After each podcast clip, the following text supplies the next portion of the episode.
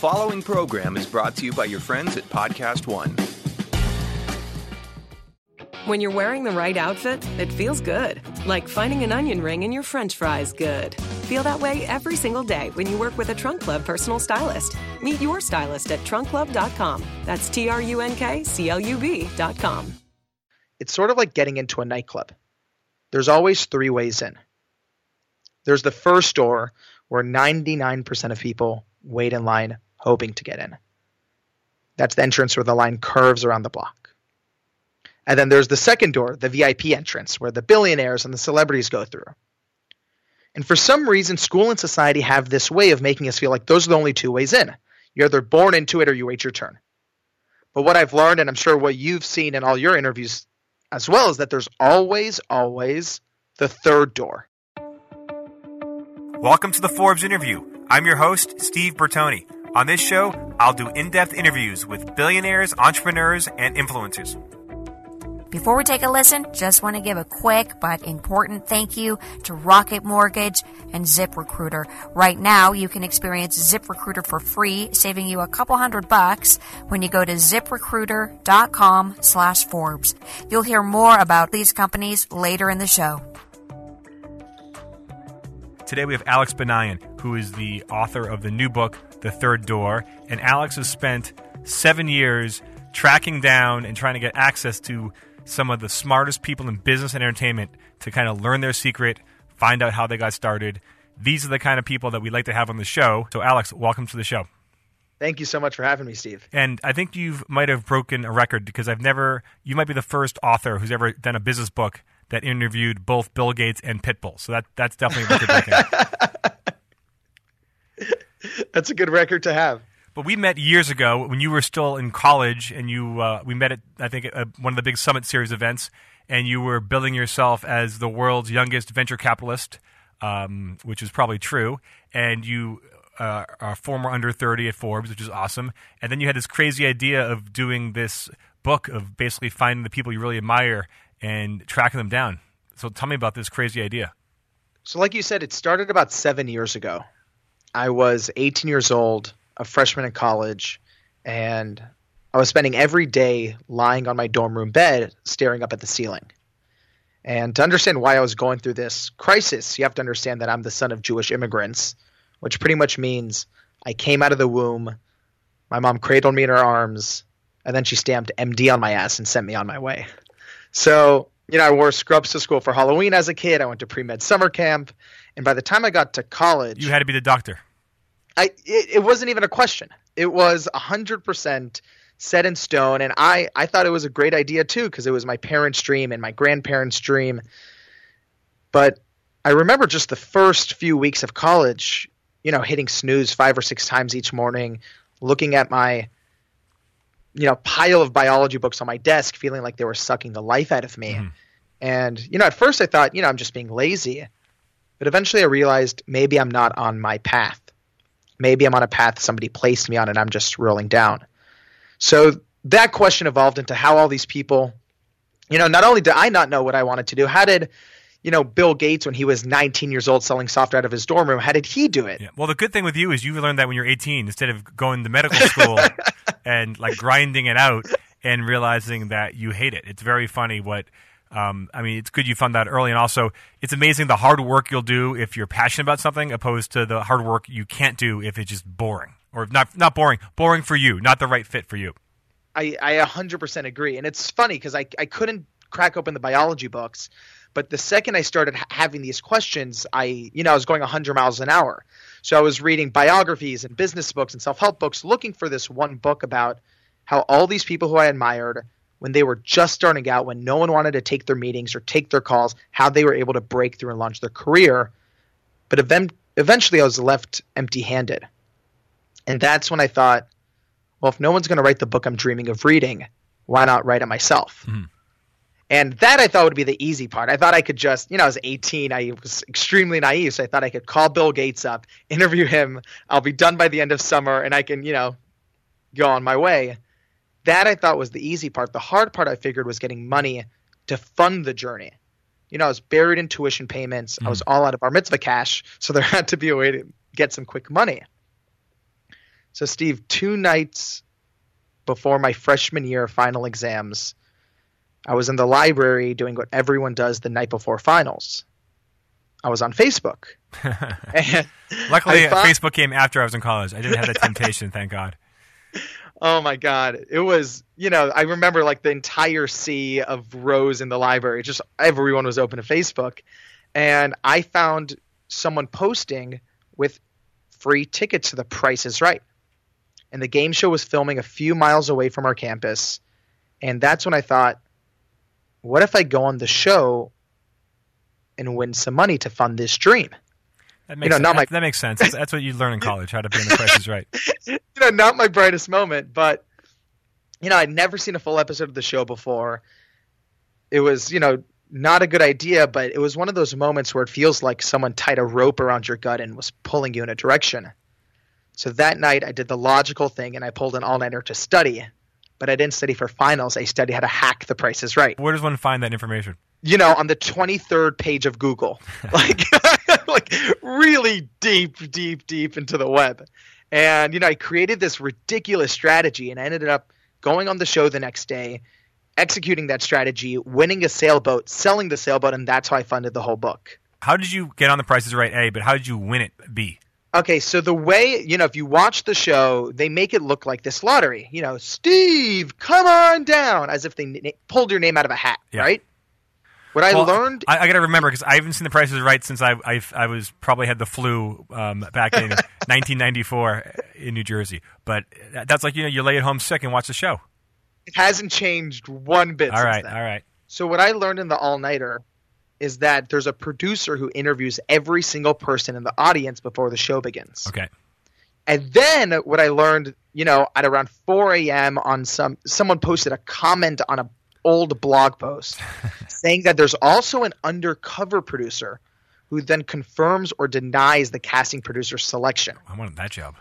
So right, so it's not a it's not a 10 second interview like everyone thinks. It's actually a 4 hour interview the whole time you're in the studio waiting to get on the show. That's how you get on the cover of Forbes. We had the same process. you're the producer, but you have a secret agent walking yes. around New York City. That's, that's my producer Karen right here. He's making sure. So hacking the Price is Right was less Einstein and more Forrest Gump, but it was just a crazy adventure, and that really is what launched this whole book journey. How much money did you make from the Price is Right? I made so this I sold the sailboat for twenty thousand dollars, which you know for a broke college student who's eating Chipotle, like that lasts a very long time. So you sold this boat, and then it's interesting because you're not a shy guy. Obviously, most people, you know, they're they're they're going to go on the their their solution is Price is Right. You're a hustler. You're very um, outgoing, um, and so you decided to basically write a book about people who kind of make their own opportunities, right? Right. The whole premise of the book. You know, when I started, I didn't I wasn't really looking for one of those, you know, one secret to success kind of things. You know, we've all seen those videos and I don't really believe in that. But what I learned after doing all these interviews over the past 7 years is that it doesn't matter if it's, you know, Maya Angelou who grew up in Stamps, Arkansas or Buffett who grew up in Omaha or Gates who grew up in Seattle, no matter where they're from or what they did, they all treat life the exact same way. And which way? And the anal- you know, the analogy that came to me because I was 21 at the time was it's sort of like getting into a nightclub. There's always three ways in. There's the first door where 99% of people wait in line hoping to get in. That's the entrance where the line curves around the block. Mm-hmm. And then there's the second door, the VIP entrance, where the billionaires and the celebrities go through. And for some reason, school and society have this way of making us feel like those are the only two ways in. You're either born into it or you wait your turn. But what I've learned, and I'm sure what you've seen in all your interviews as well, is that there's always, always the third door. And it's the door where you jump out of line, run down the alley, bang on the door a hundred times, crack open the window, go through the kitchen. There's always a way. It's like it it's like it's like Goodfellas. Yes, exactly that scene where they walk in, go through the kitchen. Except you don't yeah. have to be in the mafia, hopefully. Um, and, and, so you're saying is the the third door is like you have to actually just like take action, take a risk, and just basically fight your way in. Is that is that the idea? A hundred percent. You know, Buffett didn't raise his first fund by just you know getting an internship and climbing the ladder and hoping you know someone handed him an opportunity. Maya Angelou didn't write her first book that way. Every single person had to take the third door. They didn't have a choice. And the interesting thing about this story is, I I think you talked to me about. It was supposed to be a, a book, you know, it was going to be a, a, standard business book, and not a standard business book, but a, a, kind of a collection of biographies and lessons. Right, exactly. But Great memory. To get, but it turns out, as uh, getting in these, getting in touch with these people, you yourself had to hustle and get through that third door to even start doing this book about the third door. Exactly. The original premise of this book, when you and I first met, was you know, I was this young kid and I just thought if I go and interview all these people and gather their wisdom, you know, each chapter can be its own person. You know, chapter one, Bill Gates, chapter two, Buffett, and I thought, you know, I could just do Q and A's and that would suffice. Yeah. But it wasn't until I got my, you know, my publishing deal and I met with my editor about a year into it. I remember I was in New York and this incredible editor, his name is Rick Horgan, he calls me into his office and he's like, Alex, you know, he has this real gruff voice. He goes, Alex, what's the point of your book? Is it to inform people or to inspire people and to change their lives? And, you know, that's a weird question to get a year into your publishing deal. That's a very scary question to get as an author. yeah, right. You, you've been in a similar situation, I'm sure. He goes, you know, what's the point? And I go, well, you know, I, I hope to change lives. And he goes, well, the book you're writing is not going to do that. And I'm like, what? What the? F-? Like we've been working together for a year. Why haven't you said anything? And he goes, I have a son your age. You wouldn't have listened. so, so he goes on to explain something to me that was very new to me, but I'm sure you know makes complete sense to you, which is, you know, the stories that change people's lives are the exact same. Whether it's you know, the Matrix or the Odyssey or Harry Potter, it's this character who goes on a journey and as that character evolves and learns lessons and changes, the reader changes along with him. So, you know, I tell my editor, okay, who should be our main character? Should it be Bill Gates? Should it be Spielberg? And he's like, no, it, it's you. and, you know, it, it took me at, seriously about three months to really wrestle with that idea. But what I learned is that facts and wis- you know, facts and tools no matter how great they are, if you give them to someone, their life can still feel stuck. But when you change what someone believes is possible, they'll never be the same. And the way the book is written now is as this page turning narrative so the reader can come along the journey and learn these lessons with mm-hmm. me. And then kind of root for you as you're trying to get in touch with these people. It's, it's almost like it's interesting. You kind of you wrote in instead of just like writing like the the takeaways and the best of you wrote the the struggle and kind of like the journey to get into each single person's room right exactly and what and, yeah and the funny you know the funny stuff is that I wanted to write this book of how like you know so easy for me to get all these interviews and that was the exact opposite you know, with Warren Buffett, I had to hack his shareholders meeting and it ended in a complete disaster. With Mark Zuckerberg, you know, someone threatened to call the police on me if I went and showed up to the meeting. It was this, you know, crazy journey. And that's what makes the book so fun to read. How do you balance between like being persistent and, but like you said, like having the cops called on you or being like super, there's a difference between being persistent and also being like a pest. How does one, uh. in, in any, in anything, not just writing a book, but in any business, or any social kind of thing? How do you go from like this person is is wants it to like this person's a stalker? What's that fine line? So that's probably one of the best questions because that was one of the hardest lessons I had to learn on this journey. I was I was the former in the sense that you know I had read all these business books that say persistence is the key to success. So I thought you know the more I turned the key, the sooner the door would open. But what I learned you know, I spent I went on this eight month quest trying to interview Warren Buffett. I wrote letters to his office. I called his, you know, I called his office and his assistant every week. And after I believe there are, flower, there are bouquets of flowers involved. I, I think. yeah. So it, you know, it was a. It ended up being. I was so persistent that after this eight month quest, which ended in disaster, I finally did get the interview with Bill Gates. Mm-hmm. And Gates' office liked the interview so much that they offered to help and call Buffett's office to make the interview happen there. But what ended up happening is that Buffett's office responded to Gates' office essentially saying, We know all about Alex. Yeah. Not going to happen. And that lesson, you know, threw me to the floor. And I realized for the first time in my life that there is a such thing as over persistence. You know, you can bang on the door so much that they put a deadbolt and call security. And what I learned is that I dug myself into such a deep hole that even Bill Gates couldn't pull me out. And we'll be right back after this quick break. Is your company hiring? Every business needs great people and a better way to find them. Something better than posting your job online and just crossing your fingers that the right people will see it. ZipRecruiter learns what you're looking for, identifies people with the right experience, and invites them to apply to your job. In fact, 80% of employers who post a job on ZipRecruiter get a quality candidate through the site in just one day. The right candidates are out there. ZipRecruiter is how you find them. Businesses of all sizes trust ZipRecruiter for their hiring needs. Right now, listeners to the Forbes interview podcast can try ZipRecruiter for free. That's right, free.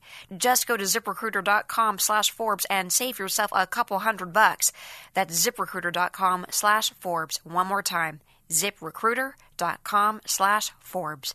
ZipRecruiter, the smartest way to hire. Give me some examples of some of these people that was their their launch pad, what, what they did to really take off that was unconventional. And start with Buffett. So Buffett has done a handful of things, and all those stories are in there. But the one that stands out the most to me is so he goes to Columbia Business School because he wants to be mentored by Benjamin Graham, who you know everyone knows is the father of value investing. And Buffett goes to Graham joins his class, you know, gets an A. Graham takes a liking to him, and finally, at the end of business school, all of Buffett's classmates are applying for corporations and you know those big blue chip companies. Mm-hmm. And Buffett decides he's not going to apply to any of them, and he's going to offer to work for Benjamin Graham. So Benjamin Graham, you know, listens to his star student ask for a job offer and says no. And the context is actually pretty interesting to me. At that time, Wall Street was fairly anti Semitic. And Benjamin Graham, who was Jewish, said since there wasn't enough open jobs on Wall Street for Jews, he was solely going to hire Jews for his firm. And hmm. Buffett, who wasn't Jewish, you know, got got rejected. But Buffett decided he still wasn't going to go get a blue chip job, and he ended up going back to Omaha and just, in his own words, pestering Graham over the course of two years until Graham, you know, and offering to work for free until Graham finally said yes. And Buffett, you know, the second Graham said yes, Buffett flew out to New York without mm. even asking if there was any pay and got a desk outside of Graham's office, you know, eavesdropping on his phone calls, spending, you know, late nights in his office until when Graham finally shut down his firm a couple years later and all of Graham's LPs wanted to know where to invest their money, mm-hmm. he said, you know, there's a young guy who I really like named Warren Buffett who's starting his own fund. Wow. And that's how Buffett launched his career. So what he did is fascinating to me. He was he did value investing for his own career in the sense that instead of, you know, getting short-term gains by trying to get a job that paid the most upfront, Buffett offered to work for free, which ended up paying way more in the long term. Wow. And he was persistent and working for Graham. Right. And, and offered to work for free, which is fascinating. You should just convert it. It would have been a lot easier. So you got the Buffett lesson, and then go through. I want to hear more of the people you interviewed. Give me the give me the, the, the list. So the way this whole interview list came together is I sat down with my best friends. We were all 18 at the time, and I asked them if we can make our dream university, who would be our professors? So we're like, all right, Gates would teach us business, Maya Angelou would teach us poetry, Jane Goodall science, uh, Steve Wozniak computer science, Zuckerberg would teach us tech, and that became the what about, what about Pitbull? Of, you know, Pitbull can teach us Latin American studies. There we go. So, so that became almost the treasure map for this journey. And thankfully, almost all those people are in the book. So, like you said, Pitbull and Maya Angelou and Jane Goodall and Larry King and Jessica Alba Quincy Jones. It's been this incredible journey. And the thing that has surprised me most is how, you know, you, you brought up Pitbull before. Everyone sees him on stage, you know, pumping his fist, saying Dale. You never would think that he is one of the most astute and wise businessmen I've ever come across. Which is crazy in, in a book about talking to incredibly successful business people. Yeah, I was going to ask you like which you know, I'm always asked like what's like some of my most surprising interviews, and I was going to ask you like who are some of them. I mean, these are all incredible people, but who stood out? And I mean, who w- had a surprising story, or who you met in person that was so different than they are in their public persona? And I guess Pitbull stands out. Pitbull was by far the most different. It was almost like night and day. What what what does and, he do? Like, what what's some of the what what are the things that surprise you about him as as a person or businessman? So we go there. He almost has these two personas. He has Pitbull, who's on stage, and then he has his personal self, Armando Perez, mm-hmm. which is really a, a businessman. And he always talks about it. it's called the music business. And without the business part, you're not in the music business. Hmm.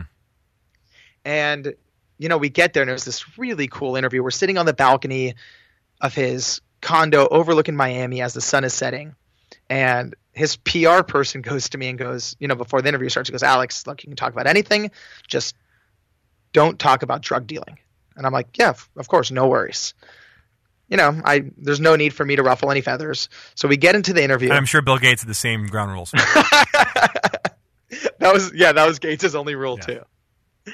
So I'm sitting there with Pitbull, and about an hour into this interview, he we really opens up, and he's telling me all about drug dealing. I'm not asking any questions. He's yeah. just sharing all this stuff.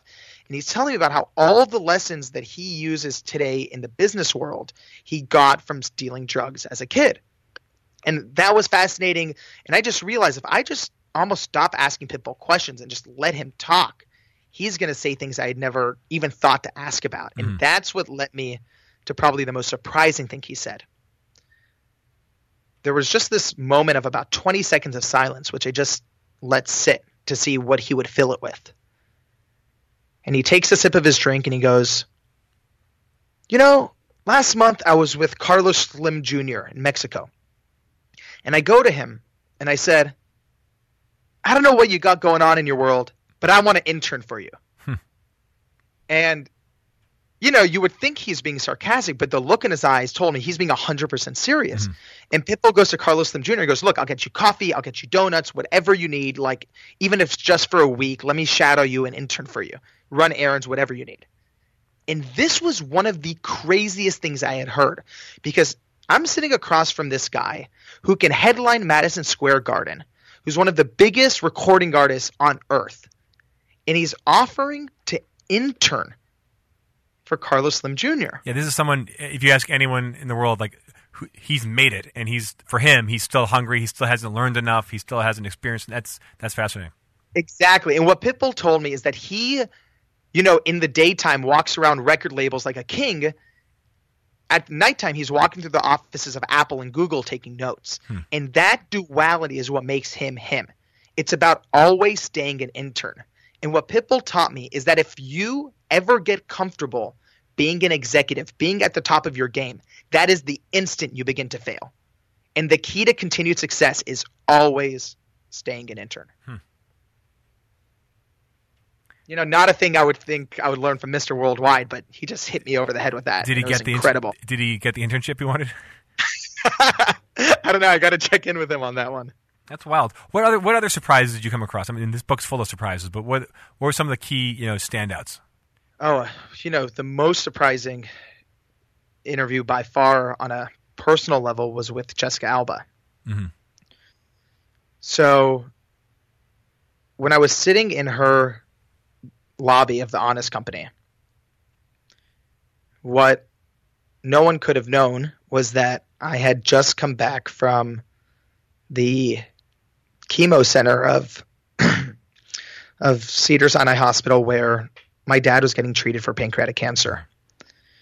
And he had just been diagnosed a few weeks earlier. And there's something and it's still very hard for me to put into words the feeling of hearing that your dad has, you know, months to live. Mm. Um, and it was really fresh and the wounds were still open and but I was sitting there in the lobby, you know, minutes away from interviewing Jessica Alba, and I just, you know, I didn't want to blow this interview. I take it, I take my job really seriously, so I just told myself, look, I need to compartmentalize, I need to focus on the interview, be professional, and just stop thinking about death. And I get escorted into Jessica's office, and we, she was extremely kind. We sit down on the couch. And I thought I wanted the interview to be as positive as possible to take mm-hmm. my mind off this. So I asked her, you know, the most positive question I could think of. I asked her, you know, what's the best lesson your mom ever taught you? I just try to go to the opposite side of the spectrum. Yeah. And she, you know, takes a moment to think and she looks at me and she goes, My mom taught me to appreciate every moment you have with your parents because you never know when they'll be gone. And I'm like, oh my God. You know, my insides are burning when she says that. Wow. And she just keeps going on. She goes, My mom told me to appreciate every second because your parents will be gone like this. And I'm like, you know, I'm cringing. So I had to change the subject.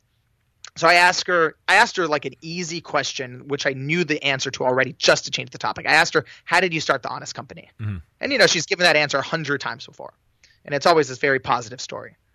And Jessica, again, for some reason I I'll never understand. She looks at me and goes, "I was thinking about mortality," and I was like, "What? What?" And she goes, "I realized when I was pregnant how easily those you love can die," and I'm I, I literally I'm you know, just I feel trapped right now. Jessica Alba, who is just bumming, bumming you out big time.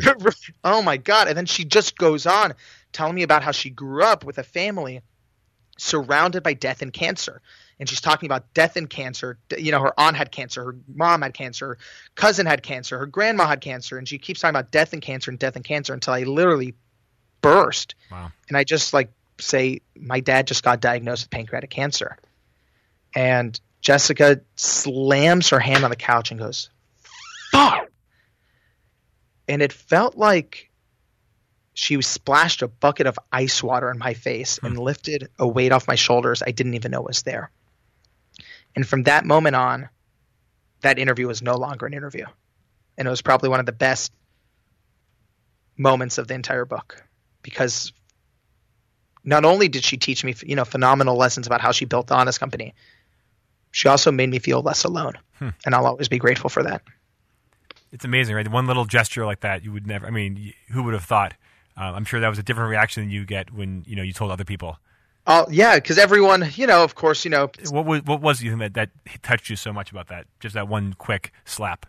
it was the first time. You know, everyone always says, "Oh, I'm so sorry. I, uh, I'm thinking of you," which is nice, but there was something about Jessica's visceral reaction because I think she's been there so many times, which made me feel finally someone gets it, and it's that empathy, that ability to know what that low valley feels like, that has actually enabled Jessica when you know most celebrities when they start a business they're doing a perfume line or you know a high-end clothing line.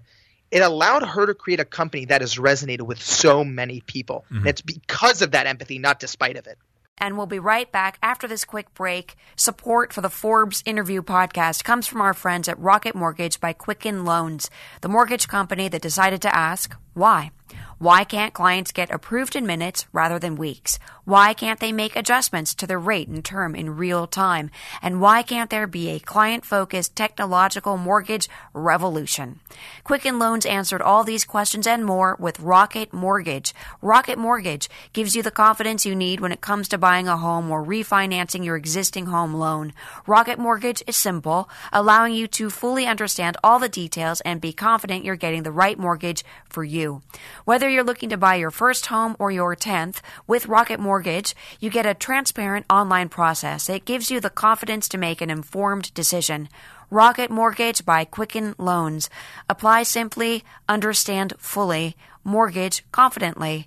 To get started, go to rocketmortgage.com slash Forbes. Equal housing lender, licensed in all 50 states, NMLS, consumeraccess.org, number 3030.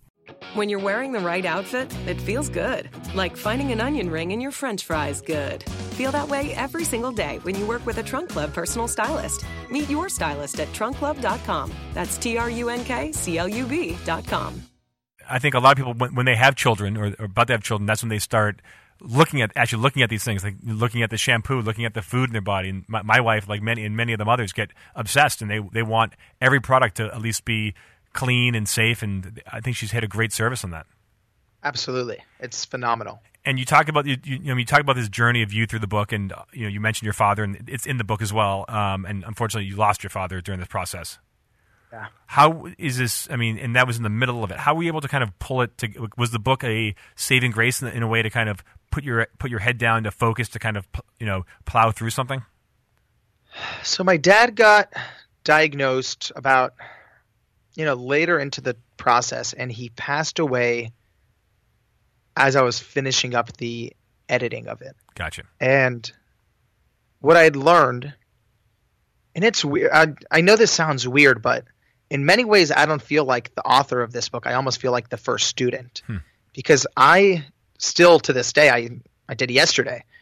When I don't know what to do, I open up the book and read the advice from these people. And while my dad was passing away, I kept turning to the Maya Angelou chapter because she talked about so much of this. Mhm. And one of the things that she talks about, not only in the interview, but in her work in general, was that how your pain, if you lean into it and explore it, is actually one of your greatest strengths.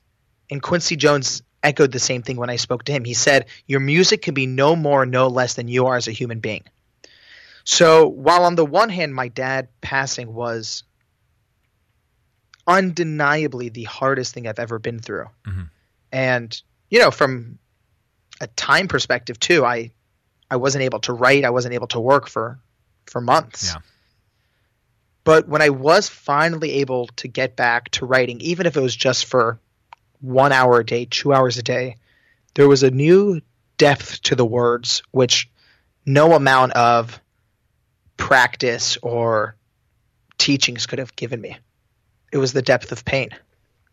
That's remarkable, and it's it's crazy that you're saying you know you became your first student. You can go back and take lessons. You, you actually wrote. You said there's no book. You wrote the book you, you needed to write. You needed you Right. Wrote, you I- I was the book you dreaming needed of to- reading. Yeah, you wrote, wrote the book you needed to read. Yeah, and I and I keep rereading it to learn to learn what I need to know. It's it's wild. Are there any? I mean, it's always kind of broad when you find like one. I think it's always manufactured if you have to find like one string that goes through, you know, all these different people. But is it the kind of just the unconventional? Is it taking? Is it risk taking? Is it not playing by the rules? Is it not doing what you're supposed to do? Is that like how all these people became great?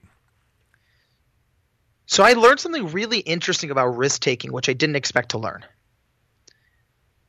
You know, a lot of people, myself included, when I was starting out with this book, I thought all these people were fearless. You know, Elon Musk just seems so fearless.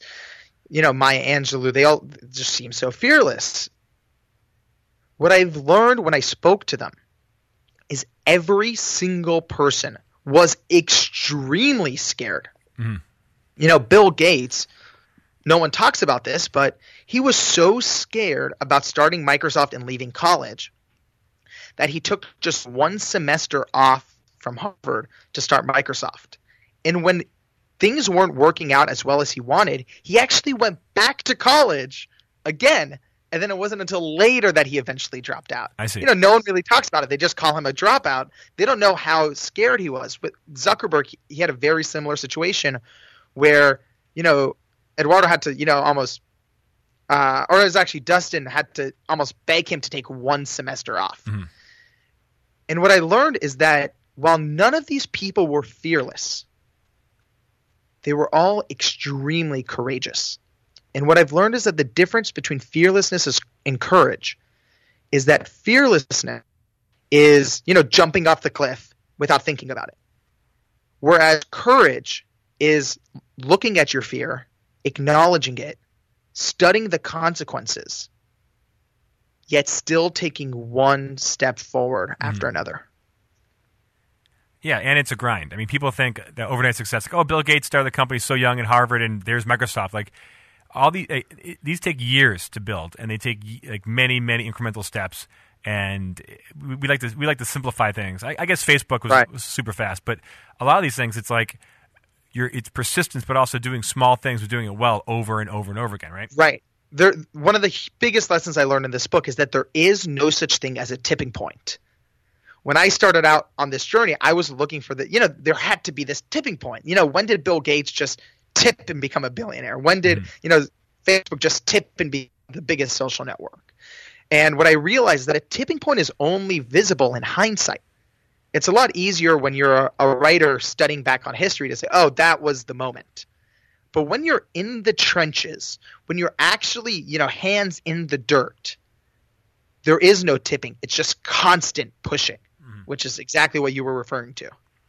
If you were, let's say, you were a, you were teaching your when you were 18 years old in freshman in college, and you were teaching a class on what you learned in these life lessons, what would you be telling an 18 year old who's about to like start their path in life? So if we go back to that, you know, the visual of the third door analogy, what I would tell someone who's just starting out, and it doesn't matter if they're 18, if they're 58, it's less about an age and more about a stage of anyone who's yeah. setting off to start something new.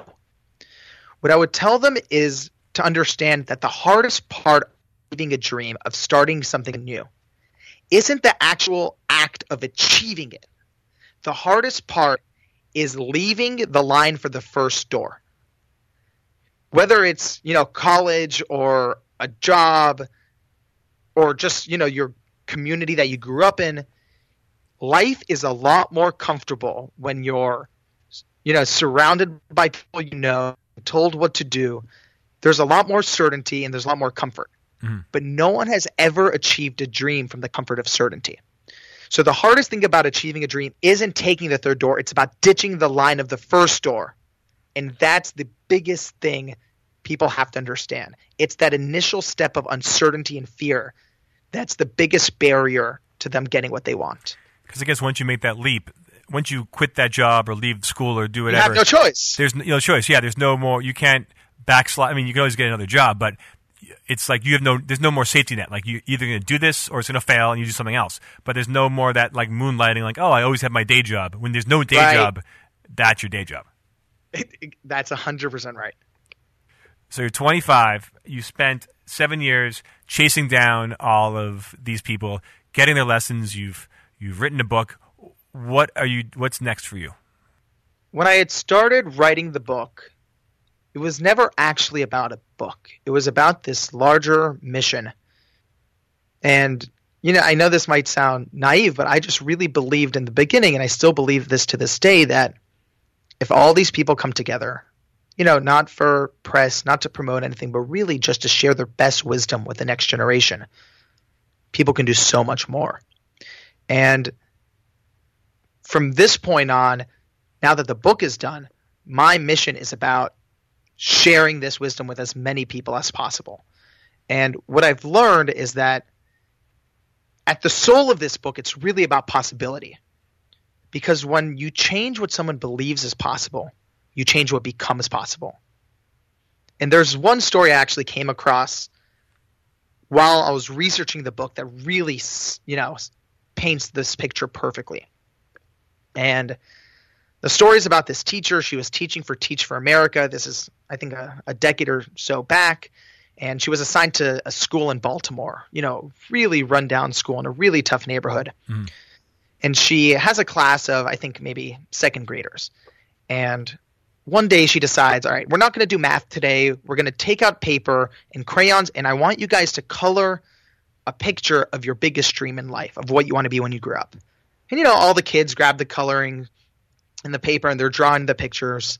But there was this one boy in the back who was sitting completely still for minutes on end. Hmm. Until finally, about 20 minutes later, he grabs the coloring, you know, crayons and starts drawing his picture and turns it in. And as the teacher's going through the paper, she sees that that boy drew a picture of a pizza delivery man. Hmm. And she's a bit concerned, so she calls his mother that night and explains the situation. It could have been worse. He could have drawn a podcast host. so, you know, the mother explains to the teacher that it's actually not surprising, sadly, because the only male figure in her son's life who isn't in jail and isn't on drugs is his uncle who delivers pizza. Mm-hmm. And the lesson I learned from that is that young people will always reach for the highest branch they can see but it's our job and i think you know society's job to really illuminate those branches and that's really the mission of this book moving forward do you want to use this book as to, to launch a career whether it's it's speaking whether it's coaching, whether it's a, a, like a form of media. Like, what are you what are you thinking right now? And you know, you might not even need an answer. I know you're trying to get out there on, on and you know make people get people this in people's hands. Yeah, so speaking is a great way to get you know share books. Doing media is a great way to share books. Um, but really, the third door energy, I think, hopefully, can transcend this book into more. So whether that's whether it's documentaries or you know other kinds of whether it's film or television or podcasts, sharing this third door energy with the lessons and transcending it from a book into other forms of media is really going to be my focus over the next five years. Hmm, interesting. And no more books for now. I'm sure this one took a lot out of you. yeah. It was it's been a really long 7 years, but it's been, you know, the most fulfilling thing in my life. That's wild, man. And so basically, you really want to help maybe make this a brand, make this kind of a, a, a way of thinking, a way of teaching, uh, whether it's a series or interviews, or documentaries. Yeah, my dream. So the ultimate, you know, it's hard to quantify, but the the ultimate dream for me is that you know, in about ten years, you know, you're you're sitting in your house one day on a on a weekend, and your your kid comes up to you and is like, "Oh, Dad, I just I got this internship at Google, and you're like, what the hell? You're you're 13 years old. How did you do that? Mm. And he goes, oh, I, I just took the third door.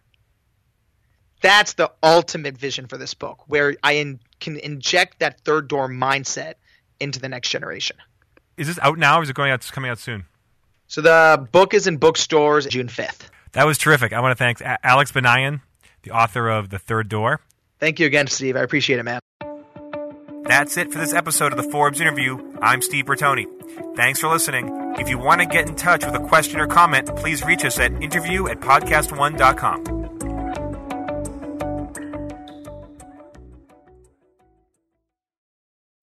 Hi, I'm Spencer Rascoff, the CEO of Zillow Group and I have a new podcast here on Podcast One called Office Hours. Listen as I have one on one conversations with other CEOs. We have the kind of conversations that can only happen between peers, tackling tough questions, sharing hard won insights, and helping to define what leadership means today. Join me twice a month on Office Hours, exclusively on Apple Podcasts, PodcastOne.com, and the new Podcast One app.